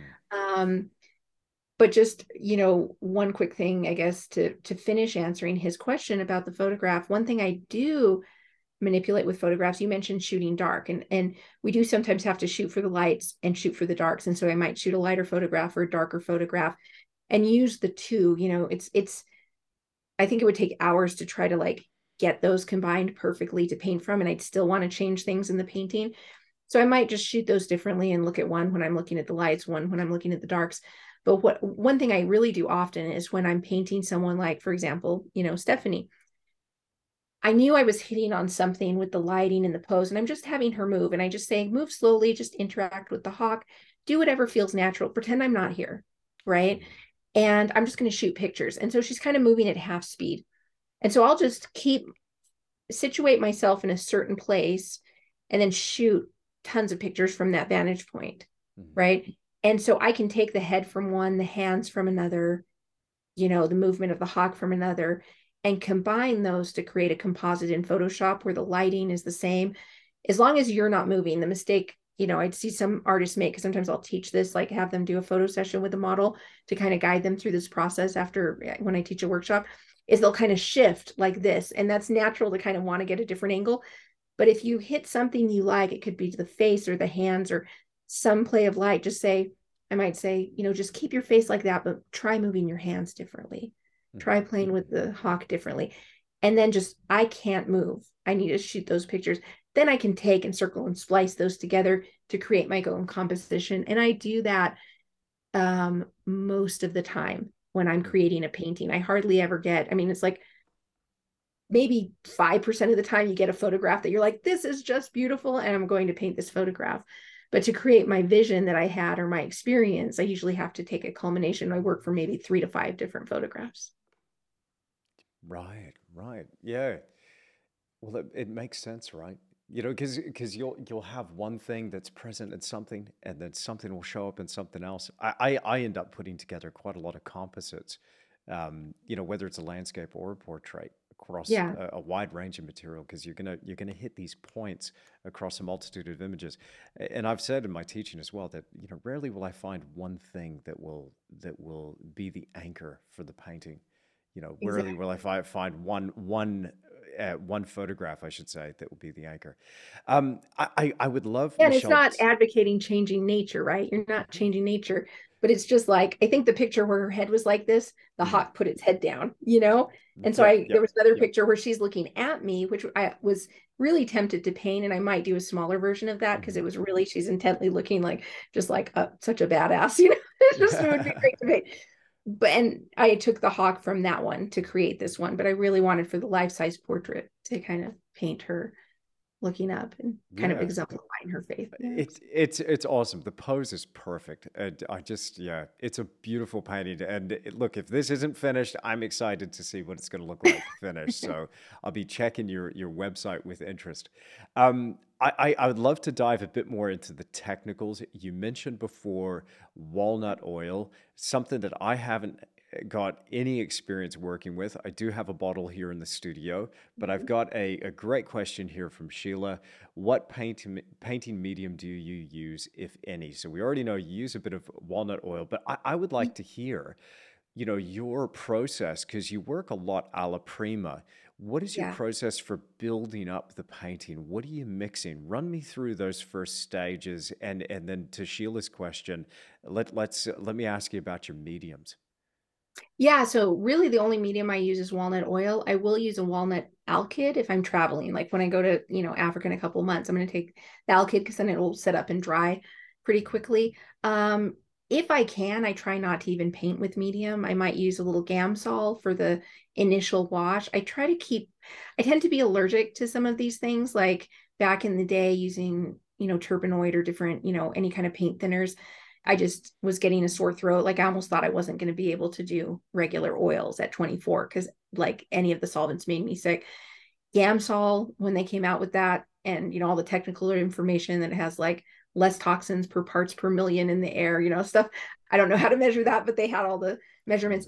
Um, it doesn't affect me. So like that, I will initially do a wash, like the the wash back here is done with Gamsol and colors just to keep it thin it also on the canvas I use, it sets up really quickly, like in about 20 or 30 minutes, um, those initial Gamsol washes. And then I can kind of go in and paint. It gives me a little time to blend edges, but then I can go in and paint. And I'd say 80% of my painting, I don't use medium. I like paint straight out of the tube. If you're using professional grade paint, it has very little filler. It's good good quality and i use several different brands of paint because sometimes i like it you know more buttery or you know stiffer paint for different colors. Um, then I just prefer to not use medium. And walnut oil, I'll generally use on a larger painting when you get into kind of those finishing touches of the face, right? Mhm. And you're needing to lay over certain areas over existing paint. Mhm. Um, you can't use paint thinner, it'll pick up the paint, but using like a very soft brush, like a mongoose brush or a synthetic mongoose or a sable, and maybe like a long flat and some walnut oil, you can just glide that. It's like trying to, you know, ice a cake, right? If you have that oil, like having, you know, the knife wet, it glides the frosting right on top without disturbing what's underneath, you know? Mhm. Um, the first time I ever baked a cake, I just grabbed the knife, did it, didn't know to put it under hot water, and all the cake came off. And you know, the first time I tried to do that on a painting, it like made a hole in the, you know, the existing paint because so there is that process that knowing how like the technical qualities and the chemical qualities work to to lay things on top of each other. So that's really like the area I use walnut oil. Um, when I travel for quick studies, I'll take the walnut alkyd, which you know, I just got in like a swag bag at a conference, but I really liked it. Um, and I, I thought it was regular walnut oil because it almost looks the same. And then my painting was dry the next day. I was like, oh, um, but that's kind of fun and can actually, I found, be used in lieu of paint thinner because sometimes when you travel to different countries, they don't have Gamsol. And some of the stuff that they do have is really toxic. And I just don't want to wash my brushes in it or, you know, get be smelling that because I'll just get really loopy. Like I've had a couple glasses of wine and I never have a couple glasses of wine. you know, just it affects me in a way. Um, the, the paint thinner. And I think you said the same thing on the one with Stephanie is that you uh, are affected by paint S- some thinners, you know, currently I, I use a Liquin a whole bunch, um, just because I find it so convenient and it for my particular technique of layering and layering and layering, I, I rely on that speed of drying to then build up the complexity of the image. Um, Yeah. one of, one of my favorite things is laying down a little bit of texture, with with some bristle brushes and then going back over that and then with the gaps between the brush strokes you start to reveal this complexity it's really only visible when you mm-hmm. step up close. It's like it's like you put together this thing with thread in a way. I i, I don't know how to describe it but uh, no that, i to- i think i totally get what you're meaning. I haven't seen yeah. your paintings in person which i'd love to but um one of these days.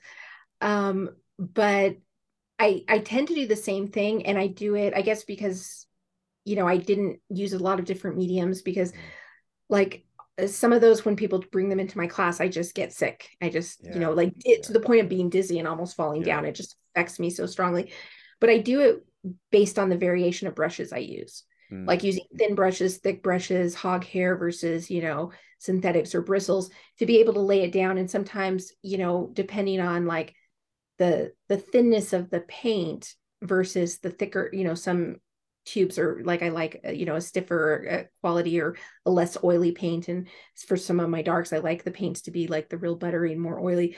Um, you can kind of layer that and get that effect without using a medium based on the brushes you're using and the surface you're using. Um, that said though i did really love your copy you did of the two lions that oh, video. yeah yeah that was just beautiful. Yeah and I actually, after seeing that, I bought some of that. Um, it's I forget what it's called. It's a liquid, but it's like a tube, like a thicker liquid. Li- Liquin impasto. Yep. In, yep. Impasto. I bought some to experiment with it, so I yeah. haven't used it. It's it, that's that was a fun painting and and yeah, it, but eh, the the the materials that I was using were, were not what Arthur Wardle would have been using. Yeah. He he would have had a process very similar to yours, I imagine. And and when I was studying that painting up close, and fortunately got to see the the original in in Jackson Jackson Hole, Wyoming, at the American Wildlife Museum. I love that museum. amazing. The original is amazing. I remember that painting just being so arresting, just standing there in front of it, just going, "Wow." how like it just had that you know talk about emotional quality for yeah. a wildlife painting it just had that emotional quality and so it's it's long since been my favorite. So about 10 15 years later i decided oh, i'm going to do a master copy of this one. I found a great you did a stellar online. job on that. Oh thank you. Thank you. Yeah it's it's um it's hanging in the house now. I, I, I won't part with it but i i just oh, i was gonna say i'm like it's not for sale. I, I don't know. I also don't know legally if i can sell it because i think uh, the the I, i'm sure you can as a master copy because it's it can't be the same size yeah i don't you think you can put it in a gallery but if another artist wants to buy it well we'll work something out I you just let me know. But um it was I have a big oh, affinity for lions too so. Oh it's yeah absolutely. I, I, by the way i'm excited to see what uh, the results of your your african trip is going to be. That's going to be cool. That's going to be cool. yeah i i really fell in love with it. I you know went for the first time to teach a workshop. I was contacted by um, a local artist um, that lives there. And she decided to start a company doing workshops and bringing artists there because she has three kids in high school and she can't travel to the states often. She's like i really want to take a workshop with you but would you come here if i brought you here and teach a workshop? And you know we'll do whatever you want to do. Go on safari. She's like i don't know if you're into animals and i love animals. I wanted to be a wildlife painter when i was younger and i just kind of veered into portraits but i've always wanted to revisit that. To me it's like a portrait is a portrait is a portrait right whether it's a lion whether it's a you know person it's just that same emotion in the eyes and that same you know um similar qualities of how I'm responding to the subject. And uh, so, yeah, so I went out, out there with Workshops in SA and didn't know what to expect. It had been like my dream as a little girl to go to Africa. So it was like childhood bucket list dream. And it was one of the most extraordinary experiences of my life.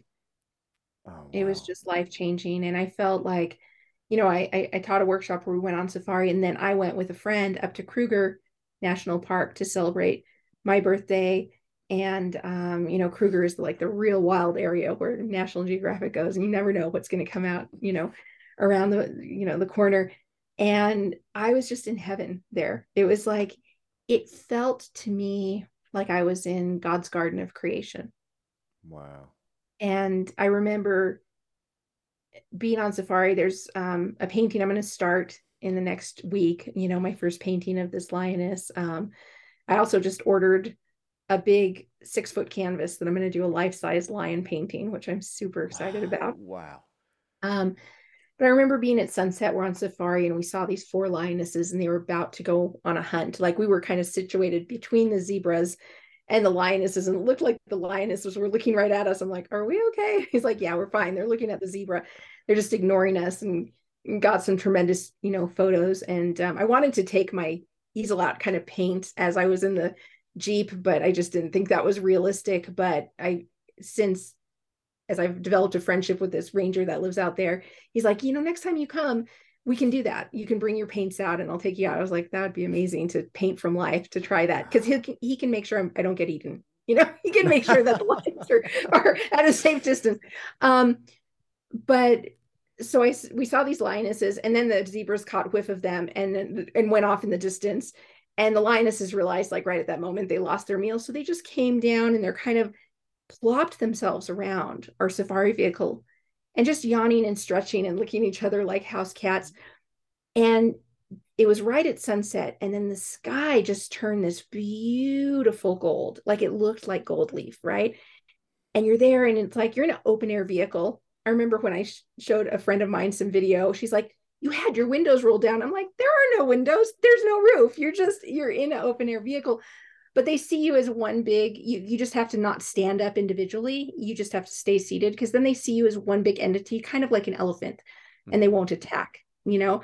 Um we're not they don't see us as on their food chain so um so i'm looking at this lioness and she looked directly at me. And we're having it's this moment right where you lock eyes with this amazing being and she's probably five feet away from me just looking at me Wow. And I felt no hostility from her at all. It's a completely wild lioness.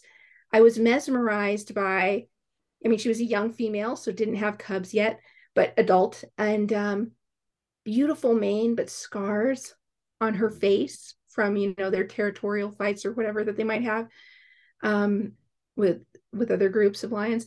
And um, there was such a beauty in the juxtaposition of of like the scars and then her natural beauty as mm. as an animal. And i'm looking at her and it just it was this moment when i realized that wildness is not hostility. Mm. wildness is like freedom and possibility. And it just like ignited my soul. And, and then i remember when the sky turned gold i looked up at the sky you know just like your natural inclination as an artist or or human being. And then i looked at the lioness and she was looking up at the sky and then we looked back again at each other, and I'm like, she's appreciating the sunset at the same moment I am. We're not that different. And it was like a moment I knew I wanted to paint. And thankfully, I had, you know, my camera here. And I'm I wasn't even looking through my camera, but I had it situated on them, taking pictures and kind of a little zoomed out so I could just be in the moment and um, and taking some video. And it was just it felt like how it was intended to be I can't explain it. It just Amazing. and I can't wait to to paint that. Oh, and I can't wait to, go back. That. I can't wait to see that. That's so cool. Man, uh, what I'd give for an opportunity to paint with you in Africa. And so um, I oh, understand oh, that, that that workshop that, that, you're that you're doing is is sold out now, but there's there's another one in 2024. Yeah, yeah. So this one is coming up in August, which um, sold out very quickly. I have another one in October that also sold out that I'm teaching on my own. I'm going back three times. That's how much I loved Africa. And then be, um, Jeremy and I were talking about like because Africa is so vast. There's so many areas to see. You could keep going back and have new experiences. I mean, every day was a different experience. You know, mm-hmm. um, I've never seen a country with such different landscape. You could drive 20 minutes and the landscape completely changes. You know, mm-hmm. one morning we saw lions in in the the hills and in the by the afternoon we were having lunch by the ocean seeing whales breach the water. You know it's like where can you do that? It's just wow. incredible. I mean it reminded me a little bit of the you know not in its aesthetics of alaska but in the wonderment and wildness where you can see a bear and you can see a whale jump out of the ocean and you can see you know a moose mm-hmm. walk by. It's like that same kind of like really made me feel like a little kid while i was there. And um so yeah so another area i've always wanted to visit is um because where we're going is South Africa, and Kruger is um, more uh, north, which is Kenya and the Masai Mara. I've always been fascinated as a little girl when I saw the Maasai people in movies and their rich cultural history.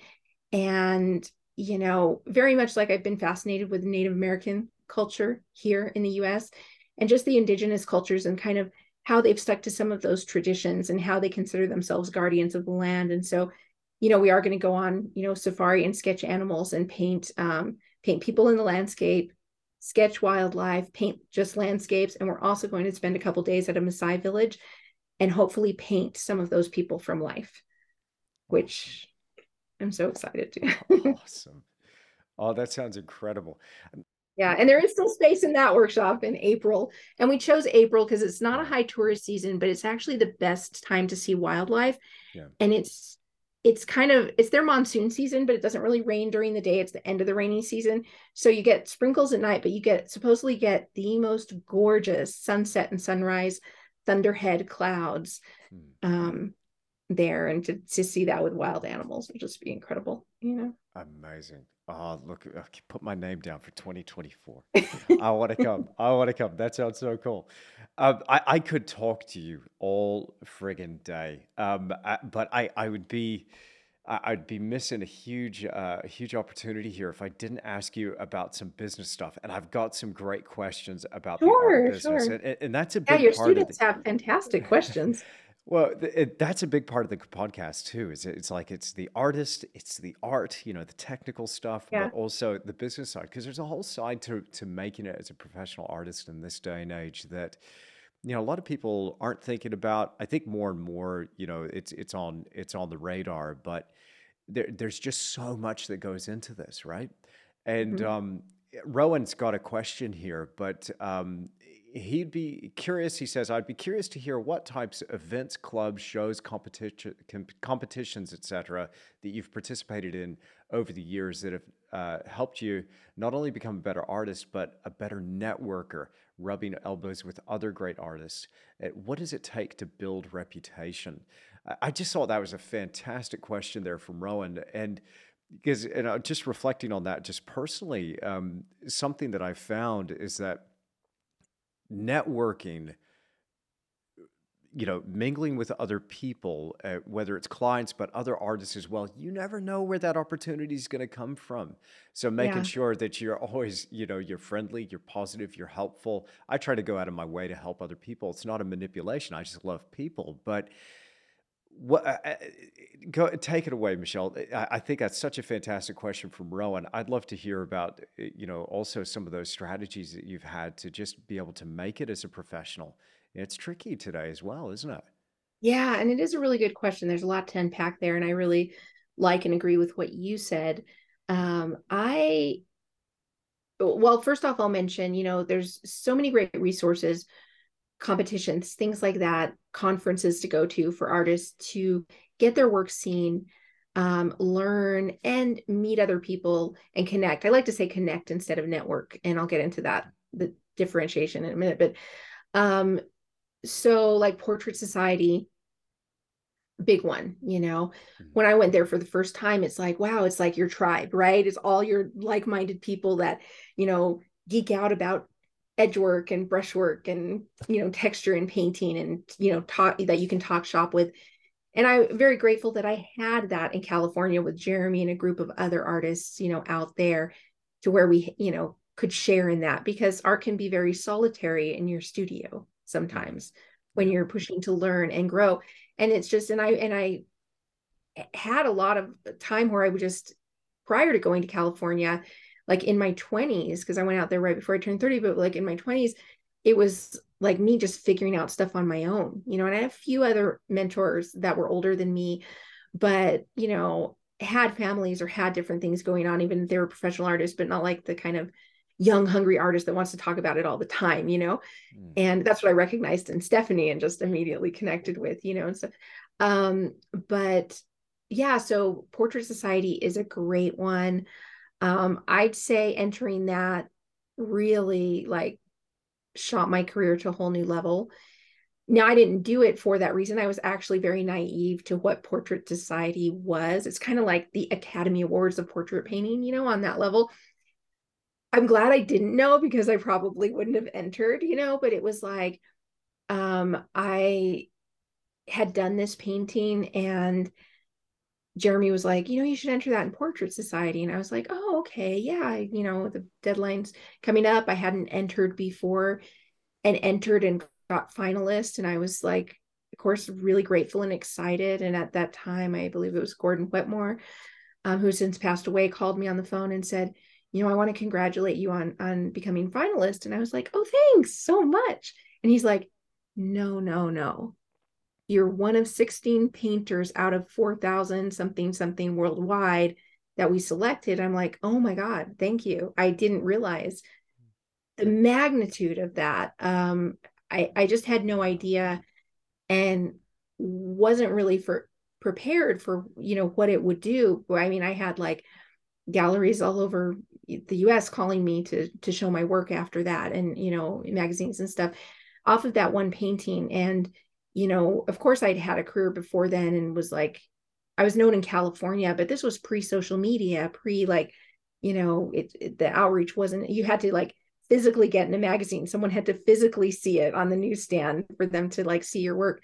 Now I feel like it's so much easier for artists. And I think social media, I know like I have a love hate relationship with it because I'm by nature a private person, but at the same time, I feel a calling to share to help other artists, you know, as a teacher and a, as an artist. And so I try to be good at it, but I don't post as much as I should just because it's like, you know, but it's a, again, it's a tool going back to the, you know, what we talked about is a great tool that a young artist in another part of the world can post a painting and people will see it from around the world. I mean, that's incredible and just not something that was available to when I was starting out. And so, yeah, Portrait Society did did a lot. And then, you know, getting in, I, I remember the first magazine I was in, Southwest Art. I think they still do this, the 21 under 31 issue. They would pick 21 artists under 31 years old to feature. And um, and so that was, you know, a big moment as well. And I think there are these great conferences. I just did um, a demo at the Plein Air Conference, which focuses more on landscape painting. I did a figure in outdoor light for that. Um, these are great things to go to and connect with people and and and talk shop. Um, I am not, this would be a little controversial. I don't like to network. I don't put a focus on networking mm-hmm. or business. Mm-hmm. I know that sounds weird. I'm not knocking anyone that does because it is an important aspect, right? We need to make a living at our art so we can continue what to do, to do what we love and um, continue to make art. But for me, I always just, I guess a good way to put it, my dad who's an engineer, not an artist. But ever since I was a little girl, he said, whenever you're setting out to do something, because I was always just like overly ambitious on every anything I tried to do, whether it's academics or artistic or anything. Mm-hmm. He said, don't look at the things you need to overcome, but think of the end goal. What do you want the end goal to be? And figure out how to work your way back from there. And that was I mean, that can be in so many areas in life, right? You know, you just kind of think of, you know, what do I want the end goal to be? And to me, I realized, you know, having had that experience at the Met and seeing those paintings, my goal is for one day for my art to be able to, uh, like my painting to hang next to those paintings in a museum. And it wouldn't be like the Sesame Street, which one doesn't belong? you know, like it would look like it belongs there. Yeah. That was always my goal so to me, I kind of just, you know, really focused on how do I get there? Well, my painting has to be good enough. So, you know, I took a look at my hard look at my work back in the day in my 20s and I was like, yeah, I feel like and I and I teach this that every artist has things that come naturally to them. Every artist has areas of weakness that they need to work on. Sometimes we focus so much on what we need to work on, we don't pay attention to the things that come naturally to us. And I think it's very important for us to know that and so that we can intentionally repeat it and build on that. So for me, for example, drawing always came super easy to me, like drawing, composition, color mixing, those things. Like I could always mix whatever color I wanted. Um, drawing, you know, I could always from a young age was you know drawing and I remember the first drawing I sold was in seventh grade. Some I was sketching at lunch, and some kid came up and gave me his allowance. Said, "I give you my seven dollar allowance for the week if I can have that drawing." That I'd work fifteen minutes, and it was like blew me away that someone would do that. Um, so drawing always came easy to me, but edges mm-hmm. were like that was like a battle. That edges and values were really really hard for me to simplify and focal. So I spent years just focusing on that in my work to bring that up to the level of the other things. And so, I mean, going back to the main question, I always believed so strongly if my work was good enough, people would notice. And then the whole thing like galleries, networking, career, finances, all of that would take care of itself if the painting was good enough. Mm-hmm. Right because if you don't have the product you might get by with advertising but then as soon as there's not quality in the product it's that's like a you know a 15 minute of fame kind of thing right? So to me it's like i want my paintings to stand the test of time. I want them to always look better in person. I want people to really be like fascinated with the technique you know that it, it interests their eye that they feel something because art's supposed to make us feel something, not just dazzle the eyes. Um, and I want, I my hope is that you know hundreds of years from now we'll still have that impact, you know. And I, you know, I'm not there yet. I want to be there. I hope I get there by the time you know day I die. Um, and I mean, I I had a moment that was like still surreal to me. That was like kind of like a glimpse of getting close to that dream when I was um, a magazine put me in my work in a story about Sargent and Sorolla, and then picked a few contemporary artists, and I was like, oh my gosh, it's like a little inkling of it. But again, to me, it's about the quality of the work. You know, yeah. um, I just wanted to stand the test of time. So I believe if your work is good enough, that takes care of your itself. And that has been true for me. Right. Mm-hmm. The other thing you do have to do is put your work out there. And that's hard for some people because sometimes we feel like I'm not going to put out there till it's perfect. And what does that mean? That's a different definition for everyone. I'd say replace perfection with excellence or authentic, or this is true to my vision at this point in my life, right? It may be different. I could paint the same painting, same subject matter, two years from now and it might be very different because i might be different and you know will be you know more involved in different ways in my thinking. Um so i think not being afraid to put your work out there. And i i used to i really struggled with that when i was younger because being an overachiever and a perfectionist and being very ambitious i was never happy with anything i did because in my mind it always looked better than what i was able to physically do I've since made peace with that's just the process of create creation. Your your vision is always ahead of your ability, and when your ability catches up, your vision jumps, and then you you know keep going, oh. and that's what keeps working and inspired. Um, frustrated. and I think you get frustrated until you make peace with the fact that every single other person that is trying to create goes through that, and it's mm. part of the process. And then, you know, because when you when you get frustrated, you stop learning. Yeah. And so if you can keep yourself from getting frustrated and make peace with that's just part of the process, then you can dive into the learning, ask yourself better questions when you're painting, figure that out that technique to complete and make your vision kind of concrete on canvas. Mm. Um, but yeah, there, so I had this this moment that kind of taught me about that when I was like in my mid 20s and I'd been invited into my first gallery show in a group show in Santa Fe. And I'm finished this painting, but of course, just wasn't ha- like sometimes I'll be happy with one thing. I remember doing a painting of a figure leaning. I'm like, I like the elbow. You know, I'm not happy with the rest of it. You know, sometimes we're so hard on ourselves. And I'm having tea with a friend of mine and I'm telling her, like, I don't know, maybe I should do something else. I don't have time. I don't really want to put this in the show and this older woman was walking by i think she was you know maybe in her 70s or something and i didn't know her she just was walking by our table and she kind of put her hand on the table and made a noise and made us jump and she goes she looked at me and she said don't deprive people of the blessing of seeing your work. And then she walked out. Oh, wow. Wow. And I was like, I remember that to this day. She was like this sage or this angel that came in and just said that. You know, I put the painting in the show and it sold and you know, things and and, and stuff happened in my career from then. And so I think um you know, another thing just to elaborate on that question. Sorry, I thought there is a lot to unpack in that question because oh, yeah. it's a simple question, but it's like complex in its nature. So much there. You touched on something that I really strongly agree with is it said you're not interested in networking to like manipulate or get anything, but you're interested in connecting with people. Yes. That's exactly how I feel. To me, I am fascinated by other people. I want to talk to other people. I want to know their story.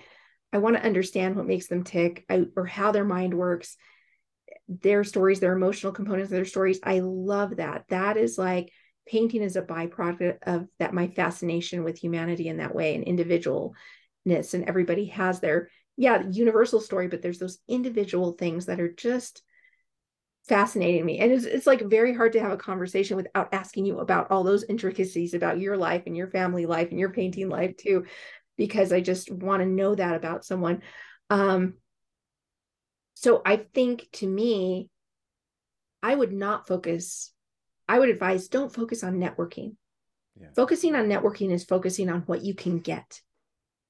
And that is a very repellent energy, right?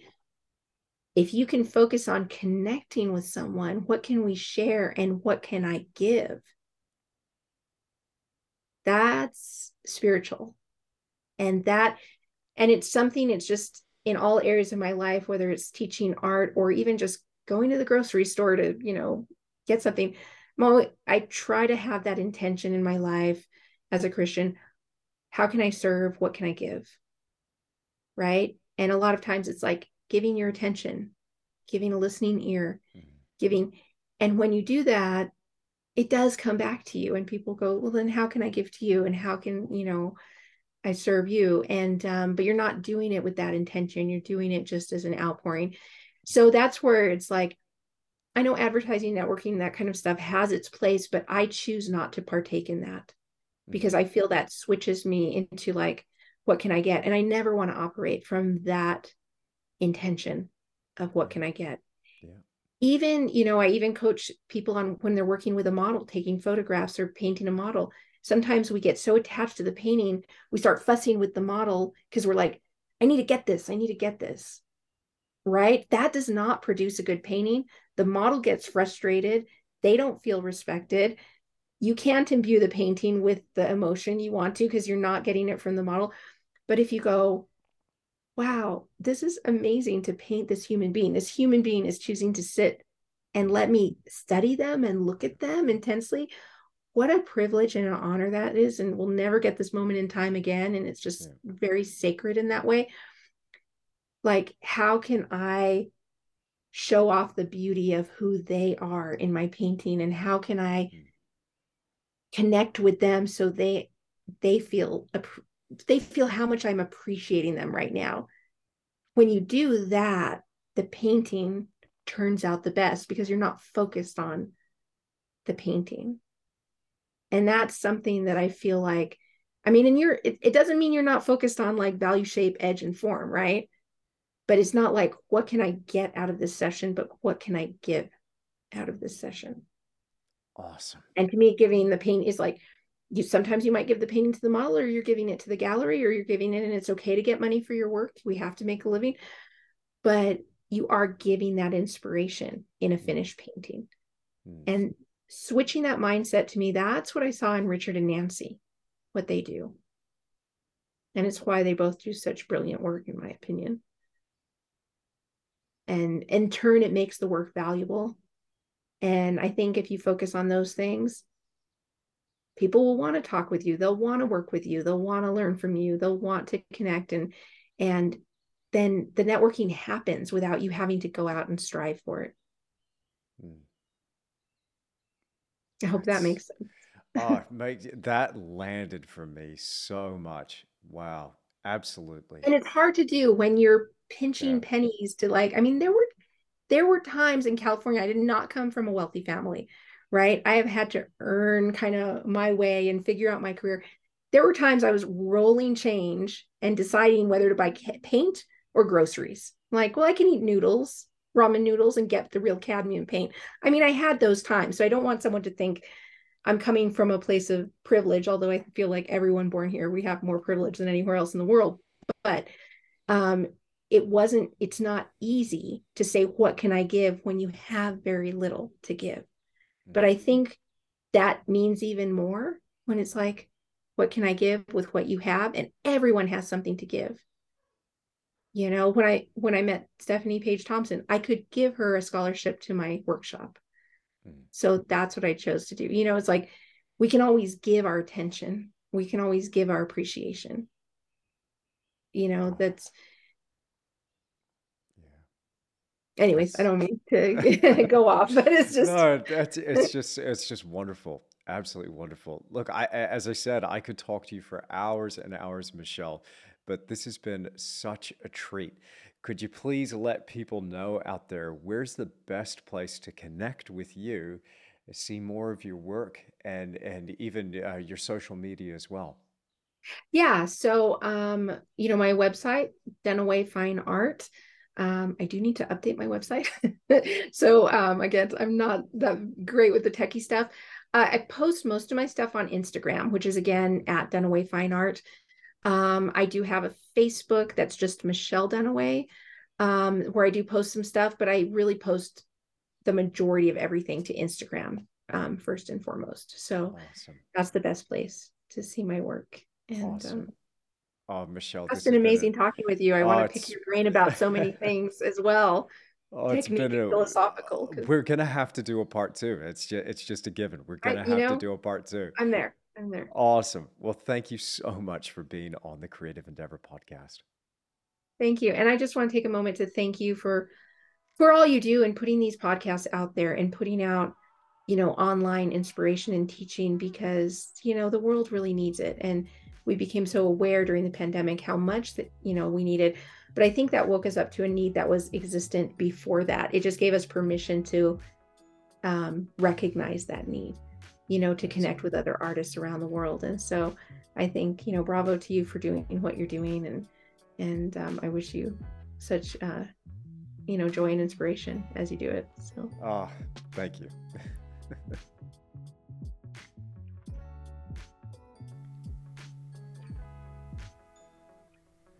Well, I really hope you've enjoyed this episode of the Creative Endeavor podcast. A huge shout out and thank you to Michelle for joining me. You can find her on her website at www.dunawayfineart.com and on Instagram at Dunaway Fine Art. Make sure you're following her right now. Did you enjoy this episode? Did you get something out of it? Are you inspired? Are you pumped up like I am? I really hope so. It's my intention to bring you as many of these episodes as possible to really make an impact on you and your career. And I couldn't do this without you. So I really thank you for taking that time to leave me a rating or a review on whatever audio platform you're listening on. Also, let me know what you think of the show, and if you really enjoyed it, then share this with others on your social media. It makes a huge difference to the reach of the show, and I thank you so much for that. All right, I'm going to get out of here and get back to painting. Huge shout out and thank you to Michelle once again. I'll see you in another episode of The Creative Endeavor.